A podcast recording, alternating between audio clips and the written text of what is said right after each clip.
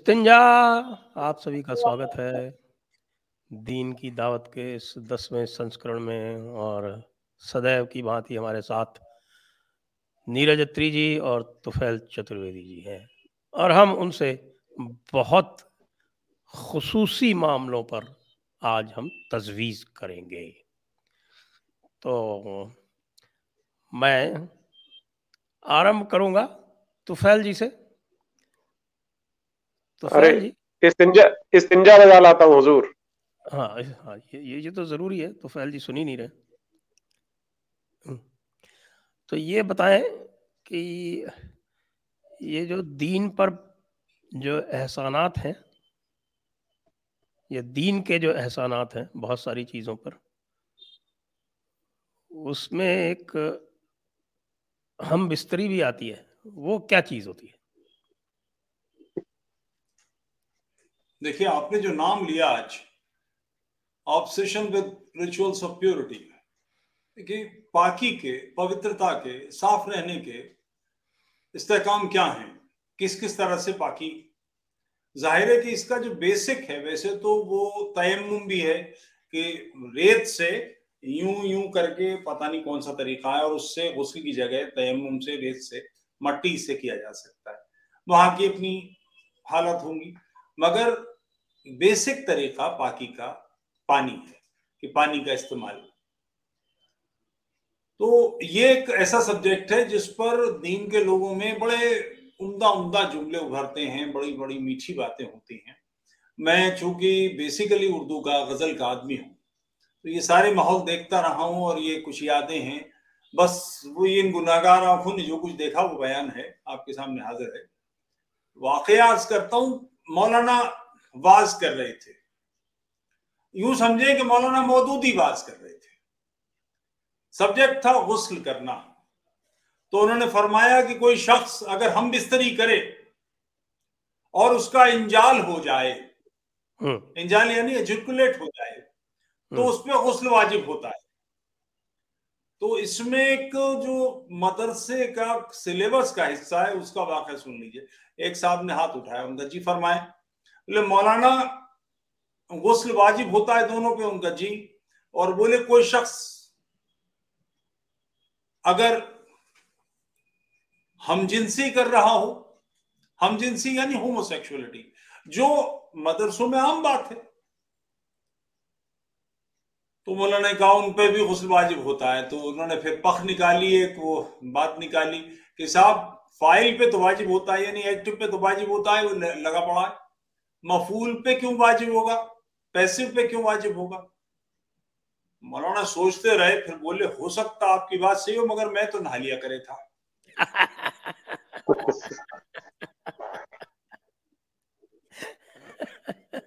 तो ये एक ऐसा सब्जेक्ट है कि जिसमें हमेशा और बाकी के सिलसिले में एक वाक्य और अर्ज़ करता चलूँ जो मैं कई बार मैंने अभी पिछले दिनों आपके साथ इनके नीरज अत्री साहब के यहाँ था तो वहाँ भी अर्ज़ किया था। ये रामपुर का वाकया है। रामपुर इन सारी खुराफातों का और जुमलेबाजियों का बड़ा अच्छा मरकज है, जिसकी वजह से मुझे लगता है कि दीन में तब्दीली आ सकती है, लोग इससे बाहर आ सकते हैं। जो इस तरह से सोच सकते हैं, वो आजादाना सोच का, आजादाना रविश का एक सबूत है। कि जो बिल्कुल स्वतंत्र ढंग से सोचते हैं, उस तरह के लोग हैं। मौलाना वास कर रहे थे गुस्ल पर कि गुस्ल कोई शख्स करे वसल करे तो उनको गुस्ल वाजिब होता है। इंजाल फ़र्ज़ है उसमें। इस पर आप कभी देखना चाहेंगे तो अरुण शौरी साहब की किताब है फतवास, और हिंदी में भी है, उर्दू में भी है, अंग्रेज़ी में भी है। उसमें ढेरों फतवे हैं कि कितना दाखिल हो बदन में और कितने से बाहर निकाल ले और वो भीगा हुआ हो और सूखा हुआ हो और एजुकुलेट हो और नहीं हो और बकरी के घुसेड़ दे और भैंस के घुसेड़ दे वगैरह वगैरह, इस पर ढेरों चट्टे लगे हुए हैं फतवों के। यानी ये एक इतना इंपॉर्टेंट सब्जेक्ट है, जैसे कोई शख्स अपनी बीवी की खाला के साथ निकाह करके एक ही घर में रह सकता है कि नहीं, इस पे पूरे पूरे चैप्टर की बहसे हैं। ये दीन के सिलसिले में ऐसी ऐसी उमदा बातें हैं। तो खैर, उन्होंने कहा कि कोई शख्स बस ही करे और हम इंजाल हो जाए तो उन पर गुस्ल वाजिब होता है। उन्होंने कहा साहब इंजाल होना शर्त है दोनों का या अपना। बोले अपने इंजाल पर गुस्ल करना शर्त है। ठीक? और जिसकी वजह से हुआ जिसके साथ हुआ हो बोले उसको भी गुस्ल कर लेना चाहिए मुनासिब होता है। फ़र्ज़ में और मुनासिब होने में जरा सा फ़र्क है। हाँ, हाँ, एक हाँ, साहब हाँ, और खड़े उन्होंने कहा जी आप फरमाए। बोले अगर किसी शख्स को ख्वाब में देख के इंजाल हुआ हो नाइटफॉल। तो उन्होंने हम्म। कहा उस हालत में भी गुस्ल वाजिब होता है और बोले जिसको देखकर इंजाल हुआ हो तो उन्होंने कहा अगर उसे खबर दी जा सके तो उस पर भी गुस्ल वाजिब होता है तो हमारे दोस्त बहुत बहुत बहुत उम्दा आदमी थे वो मतलब बिल्कुल आपका नीरज जी का अवतारी थे ऐसे समझे दोनों को मिलाकर एक ये क्या बात हुई? मैं जुमला पूरा होने दीजिए। तो ठीक है साहब अगर खबर दी जा सके तो दे दी जाए। अगले दिन ही सुबह मौलाना का दरवाज़ा किसी ने खटखटाया दरवाज़ा खुला वो साहब बाहर खड़े थे उन्होंने कहा साहब बेगम साहब ऐसे कह दीजिएगा वो गुस्ल वाजिब हो गया है। मुल्ला थे बोले जी मैं अर्ज़ कर दूँगा। पंद्रह बीस दिन बाद फिर किसी ने दरवाज़ा खटखटाया। दरवाज़ा खोला, वही साहब खड़े थे, बोले, आज बड़ी साहबजादी पे गुस्ल वाजिब हो गया है। मैं जी बेहतर, मैं अर्ज़ कर दूँगा। फिर महीना, दो महीना गुजरा, फिर सुबह सुबह किसी ने दरवाज़ा खटखटाया, दरवाज़ा खोला, वही साहब खड़े थे। उन्होंने कहा, आज छोटी साहबजादी पे गुस्ल वाजिब हो गया है। खामोशी से कहा, उनका जी, मैं अर्ज़ कर दूँगा। महीना भर बीत गया, फिर किसी ने दरवाज़ा खटखटाया, दरवाज़ा खुला, सामने वही साहब खड़े थे। मौलाना देखते बोले हाँ हाँ मैं नहा लूँगा।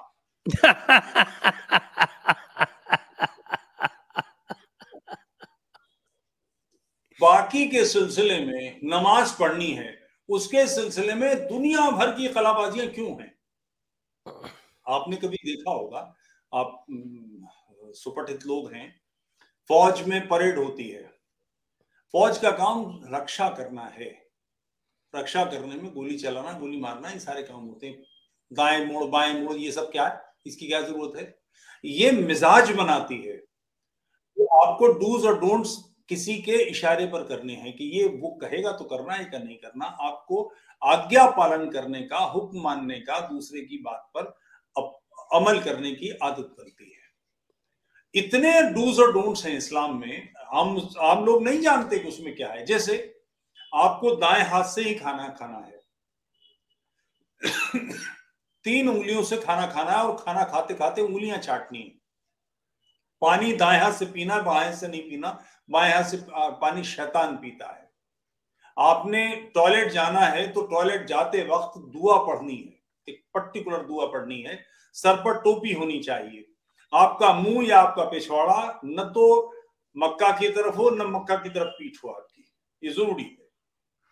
यानी अगर किसी बिल्डिंग में टॉयलेट वैसा बना हो तो मैंने ऐसे लोग, मुझे मालूम है कि वो सीधे नहीं बैठेंगे, वो तिरछे बैठेंगे। तो मैंने उनसे पूछा कि अगर सुराख बाहर निकल गया तो क्या होगा? ये जो टेढ़े बैठ के कर रहे हो। मगर ऐसा है कि वो बिल्डिंग का, टॉयलेट का मुँह ईस्ट में है तो ज़ाहिर पीठ वेस्ट में होगी। आप ईस्ट वेस्ट नहीं रख सकते। टॉयलेट तक आपको इस हिसाब से बनाना है कि आपकी पीठ ना हो ऐसा। टॉयलेट में जाकर कपड़े पजामा उतारना है तो पजामा पहले दाएँ पैर बाएँ पैर से उतरे, उसके बाद दाएँ पैर से उतरे। पहनना है तो पहले दाएँ पैर में पहना जाए, फिर बाएँ पैर में पहना जाए। सेक्स तक के बारे में इस्लाम की दुनिया भर की बातें हैं। जहनी तौर पर 24 घंटे आपको आप पर हावी रहे और डूस डोंट्स नतीजा कि आप एक पपेट बन के, गुलाम बन के रह जाए। ये पाकि नहीं है, ये गुलामी की निशानी है।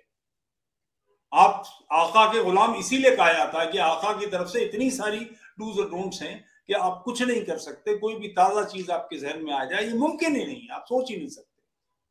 तो वो सारे के सारे क्लेश सारी की सारी बेहूदियाँ उन्होंने इसी तरह की। अगर आप इजाज़त दें या मैं थोड़ी सी देर बाद इस तीसरे बम को थोड़ी देर तब तक हम जो है। वो नीरज अत्री जी के भी जो पाक ख्यालात हैं उन पर जो है थोड़ी सी निगाह कर लेते हैं। जी। जी नीरज जी। जी। ये अभी जो तुफेल जी बात कर रहे थे उससे मुझे तो कुफ्र की बू आ रही है क्योंकि मुझे ऐसा लगता है कि ये जो दीन की खूबियाँ हैं उन्हें समझ नहीं पाए आज तक। और ये ऐसा बताने की कोशिश हाँ मैं वही उसी पे आ रहा हूँ उसी पे आ रहा हूँ मैं कि इन्हें लगता है कि ये कोई दिमाग पे कब्जा करने का कोई तरीका है। देखिए हमारे जो पाक नबी अकरम थे ना उनका सीधा डायरेक्ट कांटेक्ट था अल्लाह मियाँ के साथ। और इसलिए उन्होंने सारी चीज़ें बड़ी तफसील से बयान की हैं। इन्होंने अभी तक ये नहीं बताया कि गुसल करते कैसे हैं और गुसल के फ़ायदे क्या हैं। आप तो अब आप इसको ऐसे आप तो सुन्नत बताएँ पहले। सुन्नत। सुन्नत फरमाए। सुन्नत? ये सुन्नत होता क्या? पहले आप ये बताइए मुझे। अरे साहब हुजूर कैसे करते थे? गुस्ल। देखिए हुजूर की तो बात ही कुछ और थी ना। अब हम उनको हम उनके पीछे पीछे चल तो सकते हैं लेकिन जो उन्होंने किया हमें वो करने की इजाज़त नहीं है। अब इसमें दो चीज़ों में आप फ़र्क समझ लीजिए। उनके लिए अल्लाह मियाँ ने कुछ खास क्या बोलते हैं उनको? कायदे बना रखे थे कि हमें तो सिर्फ़ चार बीवियों की जो इजाज़त मिली है अल्लाह मियाँ से, अल्लाह पाक से, हुजूर को तो सैकड़ों की मिली हुई थी तो इसलिए हम उस पर नहीं जाएँगे, लेकिन सुन्नत की जहाँ तक बात है, मैं आपको बताता हूँ। आज हमारा जो दीन खतरे में आ रहा है, वो क्यों आ रहा है? क्योंकि हम सुन्नत को पा के अकॉर्डिंग चल नहीं रहे हैं। हुजूर साहब ने क्या फरमाया? अब ये जो गुसल की बात करते हैं ना उस पे तो मैं आऊँगा ही लेकिन पहले आप ये समझ लीजिए कि हुजूर साहब ने जब वो 24 साल के थे उस समय 40 साल की खदीजा से निकाह फरमाया। आज कितने नौजवान हैं जो हमारे दीनी भाई हैं जो ऐसा करते हैं? हाँ ये तो, तो सुन्नत बात है साहब ये तो हुजूर का हाँ तो सब सबसे पहली सुन्नत तो यही टूट गई। हुजूर साहब 12 साल की आयु में अपने चचा जान के साथ सीरिया जाके आए थे। अब आज कितने नौजवान है जो ऐसा करते हैं, बताइए मुझे। कोई भी नहीं करता। अच्छा फिर अगले पंद्रह साल तक उन्होंने, अगले पच्चीस साल तक उन्होंने उसी शादी पे कायम रहे और इक्यावन के बाद उन्होंने शादियाँ करनी शुरू की। अब यहाँ तक क्या किसी ने आज तक इस सुन्नत का पालन किया है? नहीं किया। इसीलिए ये सारी समस्याएँ आ रही है। और जब तुफेल जी गुसल की बात कर रहे थे तो मैं आपको ये बता दूँ, आजकल जो हमारे नौजवान है, देखिए वो कितने गिर चुके हैं। अब हमारे पास एक नौजवान का खत आता है, फतवा मांग रहा था हमसे वो तो पूछ रहा था कि मैं ट्रेन में जा रहा था। तो ट्रेन में जाते जाते पहला मसला मेरे लिए ये आया कि अब मुझे वहाँ पर टॉयलेट में जाना था। अब ट्रेन तो बार बार दिशा बदल रही है, कभी वो मक्का की तरफ़ मुँह किया है, कभी पीठ किया है। तो मैं क्या करूँ उस समय बताइए? तो वो मुझसे पूछ रहे थे। तो मैंने उसे जवाब दिया कि अहमद की औलाद जब नबी पाक अकरम कभी ट्रेन में नहीं गए तो तू ट्रेन में बैठा ही क्यों? दूसरी बात, अगर तुझे जाना ही है, इतने नामाकूलों के जाओगे ही तो अपना जो ब्रीफ केस है, अपना जो सूट केस है, अपना जो थैल है, उसमें तीन ढेले भर के ले जाओ ना। ढेला शरीफ से इस्तिंजा करना है, उसके बिना नहीं कर सकते। तो ये सारी चीज़ें आपको बताती है कि आज क्योंकि लड़कों ने सुन्नत पे चलना बंद कर दिया है, अब हमें देखिए हम आज तक कभी ट्रेन में नहीं बैठे कभी प्लेन में नहीं गए। हम तो गधे पे ही चलते हैं क्योंकि हुजूर साहब गधे पे चलते थे ऊँटनी की सवारी करते थे एक चीज़ मैं बताऊँ आपको? मैं जी बताइए। ऑस्ट्रेलिया जाके आया हूँ। हम्म। और वहाँ मैं जितने भी टॉयलेट में गया कहीं पे भी ढेला शरीफ नहीं मिला। लाहौल में। लाखों अब देखिए। और वहाँ पे ये, ये सब कयामत की निशानियाँ है ये कयामत की निशानियाँ सबकी सब। मलेशिया से इंडोनेशिया से अरब से वहाँ पे टूरिस्ट आता है। आज तक किसी ने कोई भी ऑब्जेक्शन नहीं किया। अब आप बताइए ये यही बता कयामत की निशानी है क्या ये? हाँ यही मैं बता रहा हूँ। ये समझ लीजिए कि कयामत आ गई। जब लोग अपने दीन से ऐसे फिरने लग जाएँ कि फिरंगियों के देश में जाते हैं तो इतना डर जाते हैं कि वहाँ ढेला शरीफ नहीं उठाते ये लोग। अगर ये उनका एक हक बनता है कि जहाँ की भी जिस भी निज़ाम में जाते हैं, सबसे पहले उनकी मांग होनी चाहिए कि जितने टॉयलेट बने हुए हैं, सबके सब उनके अंदर ढेला शरीफ रखा होना चाहिए। दूसरी बात, ना उनका अगवाड़ा, ना उनका पिछवाड़ा मक्का की तरफ़ मुँह कर रहा हो। बताइए अब ये इन्होंने नया एक ड्रामा बना मैं आपको वो भी बताता चलूँगी क्या ड्रामा कर रहे हैं? ये बोलता है कि धरती गोल है। इन्हें गधों को यही नहीं पता कि धरती एकदम चपटी है इसलिए आप जहाँ से भी देखेंगे मक्का की ओर देख सकते हैं। तो ये सब ये सब कयामत की निशानियाँ है मैं आपको बता रहा हूँ और ये जो तुफेल जी जैसे लोग हैं ये उसी और पिछाड़ा दोनों जो है वो मक्का की तरफ़ नहीं होना चाहिए। ये जरा थोड़ा सा इसका खुलासा करें जरा इसका जो है आप इसको हाँ इसका मैं खुलासा जी। अब ये वैसे तो तो फेल साहब ने बताया था अभी थोड़ी देर पहले कि जब भी आपको हाजत के लिए जाना है तो ना तो आपका अगाड़ा ना ही आपका पिछवाड़ा काबा शरीफ की तरफ़ होना चाहिए मक्का शरीफ की तरफ़ होना चाहिए लेकिन लेकिन आज दुर्भाग्य बदकिस्मती हमारी ऐसी है कि इन ये जैसे कई लोग खड़े होके करते हैं वैसे तो वाजिब नहीं है वो खड़े होने करना बिल्कुल ना वाजिब है गैर वाजिब है हम्म। बैठ के ही करना हम्म। पड़ता है लेकिन उसमें हम्म। भी कई बार पिचकारी जो है वो इधर उधर चली जाती है फिर क्या होगा?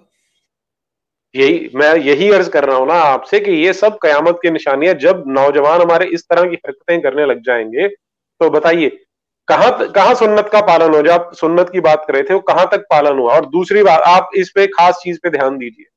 हमारे नबी पाक अकरम ने खास बात बोली हुई है कि हाजत करने तो वहाँ पर नरम ज़मीन होनी चाहिए। आजकल ये पक्के टॉयलेट में चले जाते हैं। इतने नामाकूल इतने बदबख्त इतने बददिमाग हो चुके हैं ये लोग। पक्के टॉयलेट बना दिए हैं इन्होंने काफिरों ने और उनके पीछे लग जाते हैं। कभी वो पेपर रोल से रगड़ना शुरू कर देते हैं। अबे गधे के बच्चों ढेला शरीफ लेके जाओ अपने साथ। तो ये ये तो जेब में रखना चाहिए क्या? जेब में रख नहीं जेब में नहीं रखना चाहिए। साथ में एक थैला रखो। थैले में डाल जैसे हमारे नबी पाक अक्रम करते थे। उसमें तो खैर उनको सब जगह मिल जाते थे। अच्छा सिर्फ़ इतना ही नहीं है। कई बार लोग क्या बोलते हैं कि हम तो जी मेलबोर्न में रहते हैं। वहाँ तो सब पक्का ही पक्का ढेला शरीफ मिलता नहीं है। तो इसके लिए भी नबी नबी ने कहा हुआ है। तो फिर जी आप अर्ज़ करना चाहते हैं मैं जरा अपनी बात दो सेकंड में समाप्त करूँ फिर आप बोलिएगा। कि अगर आपको वहाँ पर ऊँट की लीद मिल जाती है तो आप उससे भी कर सकते हैं अगर करना है आप इसे यही रद्द करना ज़रूरी है। नहीं यही बताइए बताइए। ज़रूरी है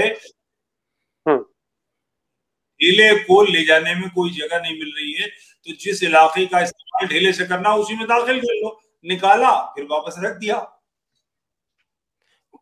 आ, आप ये फरमाएँ कि एक ढेले को कितनी बार इस्तेमाल किया जा सकता है क्या और क्या मुख्तलिफ़ लोगों द्वारा इस्तेमाल किया जा सकता है? एक ही ढेले को क्या ढेले की सकत पर है जब तक घर न जाए। और पुरुष और नारी दोनों ही एक ढेले को इस्तेमाल कर सकते हैं। ये तीन चीज़ें बताएँ मुझे। ये दोनों इस्तेमाल कर सकते हैं कि नहीं ये डिपेंड करेगा ढेले के साइज़ पर उसकी शेप पर कि वो कैसे होगा ये तो वो मौलाना और उनकी लुगाई तय करें। हम क्यों परेशान हो इसमें? जिन्होंने करना है।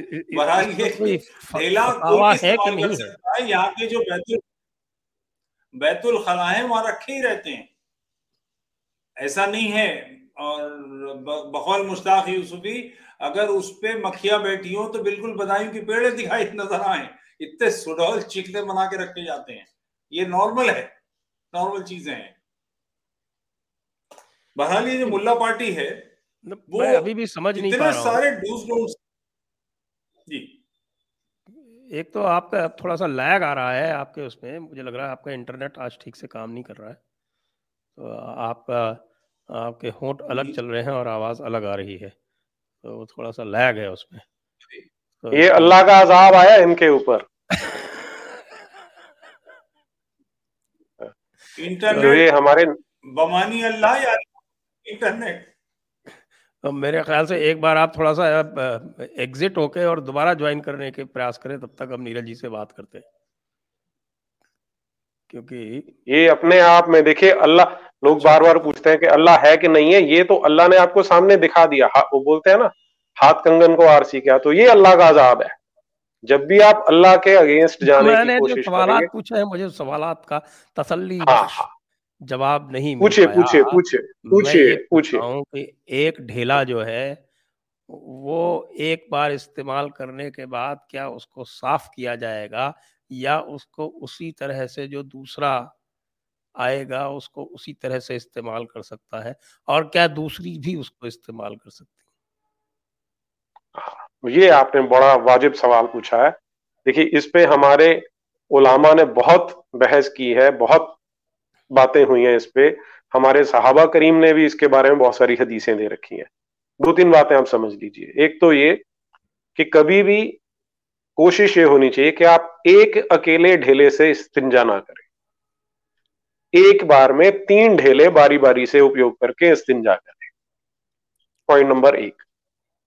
दूसरा पॉइंट अब आपका यह है कि एक ही ढेले को क्या कोई और इस्तेमाल कर सकता है? तो बेशक इस्तेमाल कर सकता है, क्योंकि इस तरह की हदीसें भरी पड़ी हैं जिसमें के सहाबा करीम बैठे थे लाइन लगा के तो एक एक करके वो उसी ढेला शरीफ को इस्तेमाल कर लेते थे। तो ये कर सकते हैं। अब तीसरा जो मौजू आपने सामने रखा कि जो खातन है, वो भी उसी ढेले का इस्तेमाल कर सकते हैं, नहीं कर सकती। तो इसमें मैं केवल यही अर्ज़ करूँगा कि हमारे नबी पाक के समय में जो खातन थी, वो कहीं और जाके हाजत करती थी और जो हजरात होते थे, वो कहीं और जाके हाजत करते थे। इसलिए एक ही ढेला शरीफ का इस्तेमाल दोनों नहीं कर सकते। जी। ये तो बड़ी गैर वाजिब बात हो गई कि साहब जी तो फैल जी स्वागत है आपका वापस। ठीक अब आवाज़ हाँ। ठीक है? अब बिल्कुल ठीक है अब आपके होंठ और आपकी आवाज़ जो है वो बिल्कुल तारतम्य में है। ठीक है चलिए। तो अब मैं आपसे पूछूँगा थोड़ा सा जी। ये जो हम जिनसी होती है ये क्या होती है? ये मदरसों में एक एक रिवायत है, बल्कि रिवायत क्या एक कोर्स का हिस्सा है, जिन्होंने देवबंद के मदरसे की बुनियाद डाली, यानी बिस्मिल्ला फरमाया, ये साहब तीन लोग थे। अरवा सलासा इनकी किताब है, एक जिस्म, तीन जिस्म और एक रूह इस कस्म के कुछ मानी निकाले जाते हैं। उसमें इन सब का ज़िक्र है, और उसमें बाकायदा इन्होंने अपने शागिर्द के साथ और किस तरह से मोहब्बत बरती जाती है, वो कहते हैं, बाकायदा अपनी नहीं बरती उन्होंने कहा कि मुझे ख्वाब आया और मैंने देखा कि जिस तरह से मर्द और औरत, कासिम ननौतवी के लिए कहते हैं, कि जैसे मर्द को औरत से और औरत को मर्द से फैज पहुँचता है, वैसा मुझसे फैज कासिम ने उठाया और कासिम से मैंने फैज उठाया। आप इसका मतलब निकाल सकते और अगर वजाहत करने की ज़रूरत है तो वो एक चारपाई प्लेटें हैं। रशीद अहमद गंगोही अपने साथ कहते हैं, कासिम ननौतवी को कि लेट जाओ। तो वो शर्माते हैं, कुछ लजा के यूँ कहते हैं कि लोग बैठे हैं तो उन्हें क्या वहाँ फ़र्क पड़ता है? और उन्हें साथ लेटा लेते हैं और उनके सीने पे हाथ रखते हैं और इस किस्म की बातें उसमें, और एक और वाकया उसमें, रशीद अहमद गंगोई साहब का दर्ज है कि कासिम ननौतवी एक लड़के के इश्क में गिरफ़्तार हो गए। तो रशीद अहमद गंगोई साहब ने उन्हें उकसाया। उन्होंने कहा कि ये देखिए लोग बोले लोगों का क्या है? लोग तो कहते हैं। तुम्हारी उससे तुम्हें कुछ फैज पहुँचा कि नहीं? फैज अहमद फैज का मामला भी कुछ इसी तरह का लगता है क्योंकि वहाँ डबल फैज है एक फैज नहीं है। फैज के मायने क्या होते हैं? फैज का मतलब दूसरे से कुछ आनंदित होना उससे महजूज होना आ, ये उसका अस, असल मानी है। तो फिर वो कहते हैं वो लड़का हाँ, तुमसे मतलब फैज का मतलब ऑर्गेजम होता है। नहीं और फैज का मतलब ऑर्गेजम नहीं होता। अच्छा और ये सिलसिला है। पाकिस्तान के कई शोरा बड़े अच्छे शोरा हैं जिनके बारे में यह एक बहुत मशहूर शेर है। ये सर्द रात, ये आवारगी, ये नींद का बोझ। ये सर्द रात, ये आवारगी, ये नींद का बोझ। हम अपने शहर में होते तो घर चले जाते। उनके किताब, उनकी मुरतब की तरतीब दी तो उसमें कहा है, लिखा है। दिवाचे में है कि मेरे वालिद का बहावलपुर के एक लड़के से इश्क हुआ। और उसके बाद उनकी शायरी में यह चमक आई, जो उनको नए लहजे का शायर बनाती है। बहुत सारे उनके बहुत उमदा शेर हुए ये शेर उसी तरह का है कि बहावलपुर में उसकी गली में घूम रहे हैं, किसी तरह शक्ल दिखाई दी जाए, मिल लिया जाए, तब कहते हैं वो, ये सरदरात, ये आवारगी, ये नींद का बोझ, हम अपने शहर में होते तो घर चले जाते। वहाँ एक सिस्टम है। ये बेसिकली ईरान की तहजीब है, जिसमें आशिक भी नर होता है, माशूक भी नर होता है। बड़े उस्ताद जितने, सबके इस तरह के शेर हैं। सबके यहाँ माशूक उनकी क्या रही है? मैं फिराक साहब की बात नहीं कर रहा हूँ ना उनके कामों की मगर ये सब क्या है कि अपने माशूक को जैसे फिराक साहब का एक बहुत मशहूर शेर है। हम्म, जरा विसाल के बाद आई ना तो देख है दोस्त? विसाल यानी? सेक्स जरा विसाल दोशीजगी का मतलब कुमारापन जरा विसाल के बाद आई ना तो देख है दोस्त? तेरे जमाल की दोशीजगी निखर आई।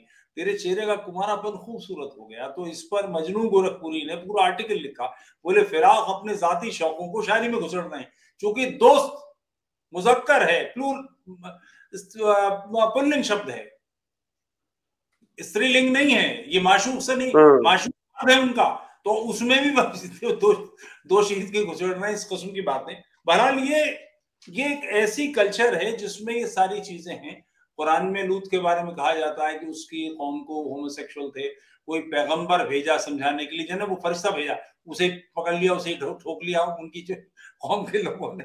पता नहीं ये कैसे फरिश्ते हैं। मेरे थोड़ी सी इसमें ये क्या शायर बनने के लिए ये लाजिम है? नहीं, दवाई दे सकते कि नहीं है।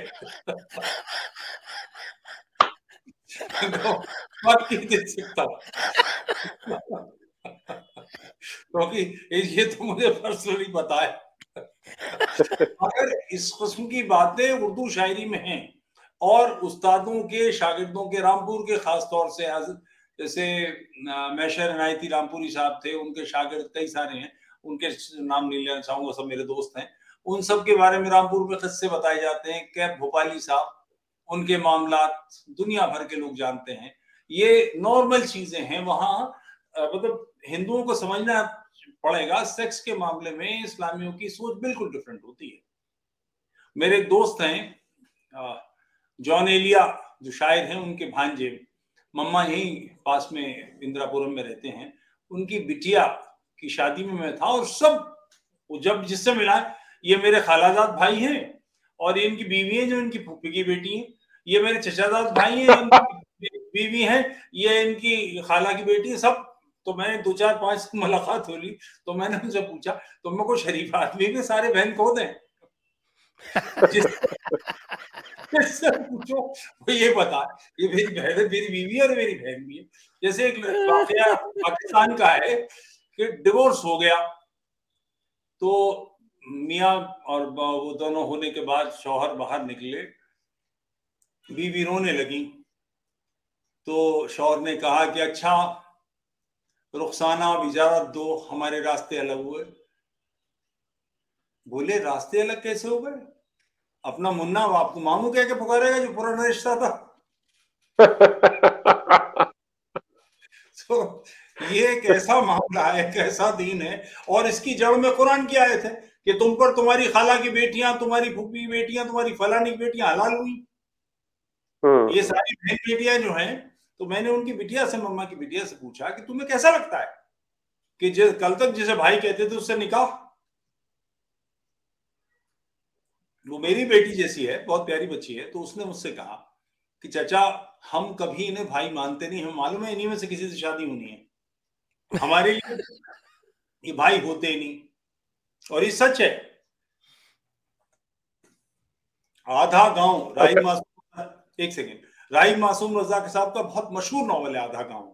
उसमें उन्होंने और जो शिया घराने उनका हाल लिखा है। तो उसमें जुमला है। अलीगढ़ यूनिवर्सिटी की छुट्टियाँ नहीं हुई थी। लिहाजा भाई घर नहीं आए थे।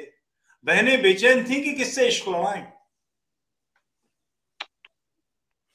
एक ये सुनते हुए भी इसमत चुगताई के बारे में आपकी क्या जानकारी है? बहुत जहीन बड़ी काबिल बहुत उम्दा और बला की जुमलेबाज जब वो छोटी सी थी पंद्रह सोलह साल की उम्र में तो शादी तय हो गई थी वो खुद लिखती हैं अपने बारे में कि जब मुझसे मिलने आए तो मैंने उनसे कहा कि तुम मेरे चक्कर में कहा पड़ गो मैं तो बड़ी छिनाल टाइप की औरत हूँ। अपने लिए लिख रही है। बला की जुमले उन, उन्होंने कोई लिहाफ नाम की एक किताब लिखी है। क्या किताब नहीं कहानी है। चार पन्ने की कहानी है लेस्बियन अफेयर वो उस जमाने में मतलब वो फोर्टीज का मामला बड़ा हंगामा हो गया था। नहीं फोर्टीज नहीं, थोड़ा सा और देर से। बड़ा हंगामा हुआ था उनके मुकदमा चला, दुनिया भर की बातें हुई। लेस्बियन अफेयर के बारे में है, और उसमें भी ये जो लवातात है हमजिनसी इसका अच्छा खासा ज़िक्र है, कि उनके जो शौहर है बेगम साहब के, उन्हें तालीम का शौक था। वो कमसिन पतले पतले जिस्म वाले लड़कों को पढ़वाया करते थे। दसियों लड़के उनके घर में रहकर पढ़ते थे। नतीजा ये हुआ कि बेगम साहिबा पर उनका ध्यान नहीं अब जब ज़ाहिर इतनी डाइट मिलेगी, इतना पेट भरेगा तो बाकिया खाने को किससे सूझेगा? तो उसमें वो कहती हैं कि फिर हुआ ये कि बेगम साहिबा मुरझाने लगी। अचानक शब्बो मिल गई उन्हें और शब्बो ने सूखती बेल हरी कर दी। और इसके बाद जो तफसील है, मैंने अपने बच्चों को पढ़वाई है, मैंने अपनी भतीजी भांजियों को पढ़वाई है कि इस कहानी को पढ़ो, किस सलीके से पूरी बात कही है। लेस्बियन अफेयर पर उस जमाने की कहानी है, जिस जमाने में अंग्रेज़ी में भी ऐसी बातें नहीं होती थी। मगर एक जगह कहीं कोई वो फोश हुई वो बे, बेतमीजी बढ़ती हो तो जबान की महारत थी। मतलब उस जैसी उर्दू किसी के नहीं है। टॉप है वो अल्टीमेट है। उनकी कहानियाँ इतनी गजब की हैं, इतनी खूबसूरत हैं। जैसे वो अपनी माँ का ज़िक्र करती हैं कि हमारी माँ को हम तेरह जन बारह बच्चों से कै आती थी। तेरह बारह बच्चे।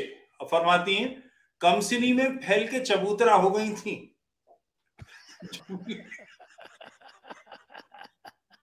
कमसिनी में फैल के चबूतरा हो गई।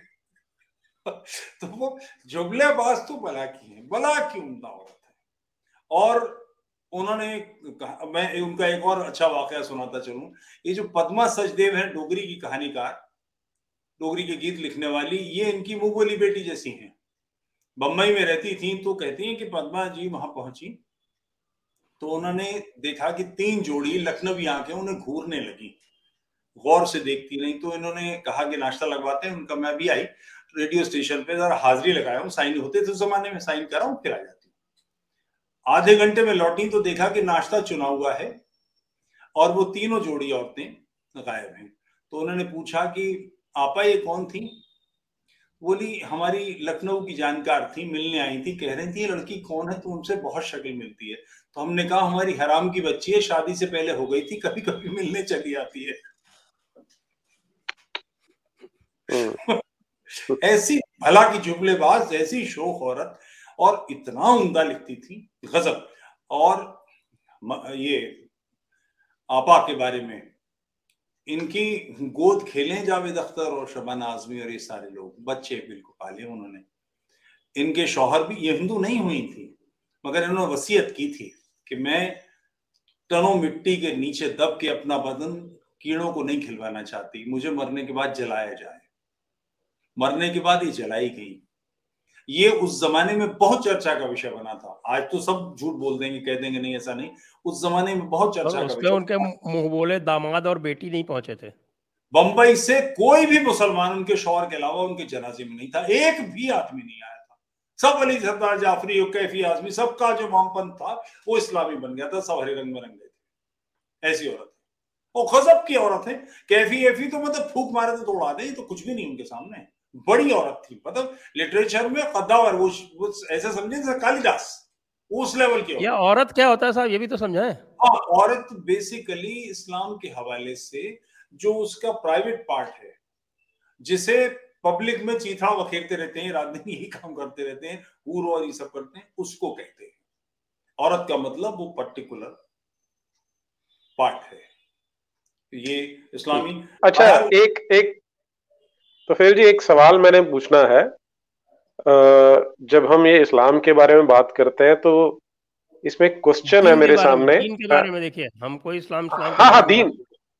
ओहो क्षमा चाहता हूँ दीन के बारे में दीन के बारे में। दीन देखिए दीन और दौला हाँ, यही दो चीज़ें हैं बस। हम्म हम्म। मनी की अपनी जगह से शहवत के साथ निकलने से गुस्ल वाज, वाजिब होता है कि नहीं होता? साहब पहले तो बता मनी क्या है? आप बताएँ। मनी यानी के मनी यानी के सीमन। अच्छा और इसके बाद बकिया हिस्सा? का अपनी जगह से शहवत के साथ निकलने पर गुस्ल वाजिब होता है कि नहीं होता? शहवत के बगैर भी गुस्ल वाजिब है। इस सिलसिले में तो पूरा चैप्टर है। मौलवी किफायतुल्ला कहते हैं कि शहवत के बाद अगर सुराख से बाहर निकल गया हम्म। ज़ाहिर होने गुस्ल वाजिब नहीं है। चमक रहा हो। तो नहीं। बाहर निकल जाए तो गुस्ल वाजिब होगा। रूई में लपेट उस हिस्से को। मतलब ये सवाल किसी ईसाई को नहीं सूझेगा। किसी यहूदी को नहीं सूझेगा। किसी हिंदू के तो दिमाग में ना हिंदू आचार्य के दिमाग में आएगा। ये दीन कैसा मज़ेदार है कैसी कैसी बातें करता है। आप आप इस किताब को जो अरुण शौरी साहब की फतवाज है उस पर किसी दिन टॉक हाँ। किए बहुत किताब है। उसमें तो चैप्टर भरे पड़े और ये सब ये मुल्ला पार्टी की वो किताब है जो पब्लिक में है। मैं इस पे एक अच्छा एक वाकया करता चलूँ। नहीं नहीं ए, एक मिनट एक और चीज़ जो पूछनी है मुझे अब यहाँ पे वो कह रहे हैं कि अगर मनी बिना शहवत के निकली जैसे बोझ उठाने से या ऊंचाई से गिरने से तो नहाना वाजिब नहीं है लेकिन वुजू ज़रूरी है। तो इसमें इसमें अब मुझे ये समझने की मैं कोशिश कर रहा हूँ कि बोझा उठाने से ऊंचाई से गिरने से कैसे कैसे हो सकता है? टूट के गिर गया ये हिस्सा इसे उठा के फिर वापस लगाओ। कैसे? अंड वंड बिल्कुल बेतुकी बेहुदा बातें। मगर इन बातों के सिलसिले में हमारे दोस्त थे अजहर। रामपुर में कई शायर हैं अजहर नाम के इसलिए मैं पूरा तफसील से नहीं बताऊँगा क्योंकि अब उनका पीछा है। पंबा घेर में मोहल्ला है, वहाँ बाज हो रही थी। और एक मौलाना बड़े जोरदार बात कर रहे थे। किन किन हालात में गुस्ल वाजिब होता है, हम बिस्तरी हो तो गुस्ल वाजिब होता है, यूँ हो तो गुस्ल वाजिब होता है। ऐसे गिर के निकल जाए और ऊंचाई से गिर के निकले और फलाना करे, जो एनी बड़ी बातें, ये सब हो रही थी। उसमें सबसे ज़्यादा जो फ़र्ज़ फ़र्ज़ था कि आप किसी के साथ जिनसी ताल्लुकात कायम करें तो गुस्ल वाजिब होता है। और इस किस्म की बातें कुरान में हैं जब वो एक आयत है ना कि जिस मुसलमानों जिस तरह से चाहो अपनी खेतियों खेतियों में जाओ तुम्हारी बीवी तुम्हारे के लिए खेती है। उसकी वजाहत भी की तफसील भी लोगों ने बताई कि इसका क्या मतलब ये सारी बातें हो रही थी। क्या इसका थोड़ा सा वजाहत जो है वो पूरी बताए ना साहब। तो साहब फिर वो रुकिए फिर वो उठा के लाऊं किताब। हाँ, तो आप औरत घर की खेती है। तो खेती में किस किस तरह से क्या क्या हो सकता है? ये थोड़ा सा हाँ, ये बातें हैं। रंगीला रसूल में पूरा चैप्टर ही पूरा आखिरी पेज में यही समय भी लाया पहले ही हाँ, आप ले, ले आइए से पूछ लेते हैं। अजहर साहब ने हाथ उठाया। गुफ्तु यही थी कि हम स्त्री और सब। तो उन्होंने अच्छा अजहर मिजाजन ऐसे शोक आदमी थे ऐसे जरीफ थे कि जब वो कहीं बैठते थे तो सब लोग इकट्ठे होकर बैठते थे कोई ना कोई जुमला उछालेंगे फप्ती कसेंगे उमदा बातें करेंगे।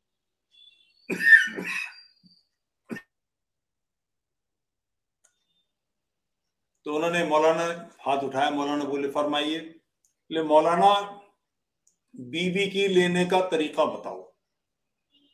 तो मौलाना जरा तिल मिलाए तो हँसी हुई बड़ी ज़ोर से, मगर सवाल पूछा था। तो उन्होंने बताया कि ये काम जब करना हो तो अंधेरा होना चाहिए। जी, जिन जिस्म के जिन हिस्सों का इस्तेमाल करना हो, उन्हीं को खोलना चाहिए। इसी झोंक में वो ये कह गए कि पर्दा, पर्दे का लिहाज ज़रूरी है। तुम हज़रत तमतमा के खड़े हुए कमर पर हाथ रख के बोले, मौलाना, मैं तुमसे बीवी के लेने का तरीका पूछ रहा हूँ। तुम तो माँ खोदना सिखा रहे हो। तो इसलिए मुझे लगता है कि बदलाव मुमकिन है कि लोगों के मन में इन सारे सवालों के, इन सारे हुक्मनामों के खिलाफ एहतजाज करने का विरोध प्रकट करने का जज्बा है। लोग इसके खिलाफ हैं। लोग इसको पसंद नहीं करते और मुल्ला पार्टी लगातार इनको थोपती है। अगर इन लोगों को एक सपोर्ट मिल जाए और इन मुल्ला को टाइट करने का कोई रास्ता मिल जाए तो फिर निश्चित रूप से बदलाव होगा। आप इनसे पूछें तब तक उठा के लाया मैं किताब। हाँ जी। जी जी तो साहब ये जो संजय जी एक बहुत जो अहम बात आज की रुके रुके आज की सारे जो ये हम बात कर रहे हैं उसमें जो सबसे ज़रूरी चीज़ है वो छूट गई है कि गुसल के फ़र्ज़ है क्या? कैसे गुसल करना है? वो तुमने तो बताया नहीं। हाँ तो आप बता दीजिए। उसके हाँ वही मैं बताने लगा उसके तीन कदम है मैं तीनों बताता हूँ। सबसे पहले क्या है? कुल्ली करना। अच्छा। कुल्ली इस तरह से की जाए कि मुँह के अंदर के हर एक हिस्से जैसे दांत उनके बीच की झर्रियाँ, जड़, जबान, उसकी करवटें, मसूड़े और हलक की जड़ तक पानी बह जाए। अगर थोड़ा सा पानी मुँह में लेकर कुल्ली कर दी और होंठों से लेकर हलक की जड़ तक बाल बराबर भी कोई हिस्सा सूखा रह गया तो गुस्ल नहीं होगा और ना ही उससे नमाज़ जायज़ हो। ये तो पहला कदम हो गया कि कुल्ला करना, कुल्ली करनी है। दूसरा है, नाक में पानी डालना। अच्छा। नाक में दोनों नथुनों में जहाँ तक नरम जगह है हम्म। वहाँ तक पानी को सांस के साथ ऊपर चढ़ाएँ। हम्म। बाल बराबर भी धुलने से रह गया तो गुस्ल नहीं होगा। अरे राम राम राम राम। और सॉरी हाँ। इस्तिंजा अल्लाह अल्लाह अल्लाह अल्लाह। अल्लाह अल्लाह बोली ना यहाँ तो। अल्हम्दुलिल्लाह। अल्हम्दुलिल्लाह। अगर नाक के अंदर रेत सूख गई है तो उसका छुड़ाना फ़र्ज़ है। ठीक है जी? ये क्या तो हुआ? तो पहले कुल्ला। अब ये हाँ। अभी तो फेल जी बताएँगे आपको। मैं तो यहाँ पे आपको जो शब्द लिखे वो पढ़ के बता रहा हूँ कि अंदर जो सूख गया अगर तो उसको निकालना फ़र्ज़ है आपका। उसको छुड़ाना फ़र्ज़ है नाक के अंदर से। ठीक? फिर तीसरा हिस्सा आता है जी सिर के बालों से पाँव के तलवों तक जिस्म के हर हिस्से हर रोंगटे पर पानी बह जाना फ़र्ज़ है। तो ये तीन कदम है जो आप पूरे करेंगे तो आपका गुसल माना जाएगा। नहीं तो आप जुनूब की हालत में होंगे, यानी आप जुनूबी कहलाएँगे और किसी भी जुनूबी के घर में फरिश्ते दाखिल नहीं होते क्योंकि उसे नजस माना जाता है। तो इसलिए डर के रहिए। अल्लाह के अजाब से डरिए।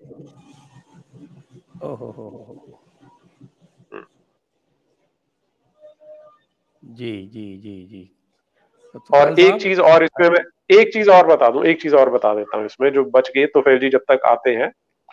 एक दो छोटी छोटी सी चीज़ें हैं कि हमारे जो हज़रत अबू हुरैरा थे उनके आ, उनकी तरफ़ से एक हदीस है। हदीस मुबारक क्या बताती है कि हज़रत रसूलुल्लाह सल्लल्लाहु अलैहि वसल्लम ने फरमाया कि जमहाई जो है शैतान की हरकतों में से है, है? अगर तुम हाँ जमहाई जमहाई आप ले लेते हो ना आप तो ऐसे ही ले लेते हो बिना सोचे समझे। लेकिन देखो कितनी हाँ। उम्दा आइंस है। हाँ ये ये ये, ये शैतान शैतान ने करवाया अभी ये आपसे। हाँ ये ये होते है विज्ञान। विज्ञान का वैसे उर्दू में कोई शब्द नहीं है इसलिए मुझे विज्ञान बोलना पड़ रहा है। खैर बहरहाल मैं पूरा कर साइंस एहसानात में से है ये। हाँ बहर पूरा कर दू ना इसको? तो अगर तुम में से किसी को जमहाई आ जाए तो जहाँ तक हो सके इसे रोक लें क्योंकि जब तुम में से कोई जमहाई लेता है तो शैतान हंसता है। अभी आपने जमाई ली कितने शैतान हंसे होंगे आप देख लीजिए। अब हम चलते हैं वापस तुफैल जी के पास। जी जी जी। ये हाँ मैं सब ये बातें करके मैं भागूँगा क्योंकि आठ अल अल बकरा की दो सौ इक्कीसवीं। मेरे पास वक्त कम है दो ही मिनट है उसके बाद मुझे अपनी सीट पकड़नी है मैं ये वजाहत करता चलूँ। कौन सी सीट पकड़नी है से एक शख्स ने पूछा कि रसूल अल्लाह मैं औरतों का बड़ी बड़ा हरीस हूँ यानी लालची हूँ और उन्हें औंधा डाल के भी उनके साथ जमा करता हूँ। इसमें आप क्या फरमाते हैं? इसी सवाल के वास्ते एक ना, आयत नाजिल हुई औरतें तुम्हारी खेतियाँ हैं जिधर से चाहो उधर से अपनी खेती में जाओ। इसकी वजाहत है दर मंसूर जिल्द अव्वल मतबुआ मिसल सफ़ा दो सौ बासठ। एक औरत ने हज़रत से पूछा कि हमारा शौहर हमारे दोनों तरफ़ से भोग करता है तो हज़रत ने फरमाया क्या हार है अगर सुराख पास पास हूँ? दर मंसूर सफ़ा तीन सौ दो सौ बासठ। फतावी काजी खान जिल्द अव्वल किताबुल सोम फ़सल खामिस। हाँ तो लेकिन फतावा आलमगिरी में लिखा है कि अगर दोनों सुराख एक कर दिए तो फिर हद कायम होगी। क्या कायम होगी? हद कायम होगी मतलब तो मुझे सब इजाज़त दे दें। किताबुल हदूद है ना? हाँ अच्छा साहब। हम्म। जी। इस्तिंजा करते हैं आप। इस्तिंजा इस्तिंजा फरमाइए। जी तो उस पर साफ़ साफ़ लिखा है कि अगर दोनों सुराख एक कर दिए तो हद कायम होगी उसमें मतलब उसमें सज़ा दी जाएगी। और अगर दोनों सुराख एक ना हुए तो आप अलग अलग सुराख में वो जैसे चाहे वैसे खेती कर सकते हैं हम्म। तो ये ये बात तो है साहब कि दीन के एहसानात तो हैं इसमें तो कोई हम्म, ये तो मानना पड़ेगा शको शुभा है ही नहीं आइए अब हम्म। कुछ